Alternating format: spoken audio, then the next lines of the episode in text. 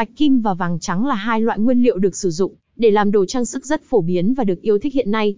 Tuy nhiên có nhiều người thường nhầm lẫn giữa hai chất liệu này, bởi sự tương đồng trên nhiều phương diện nhất là màu sắc.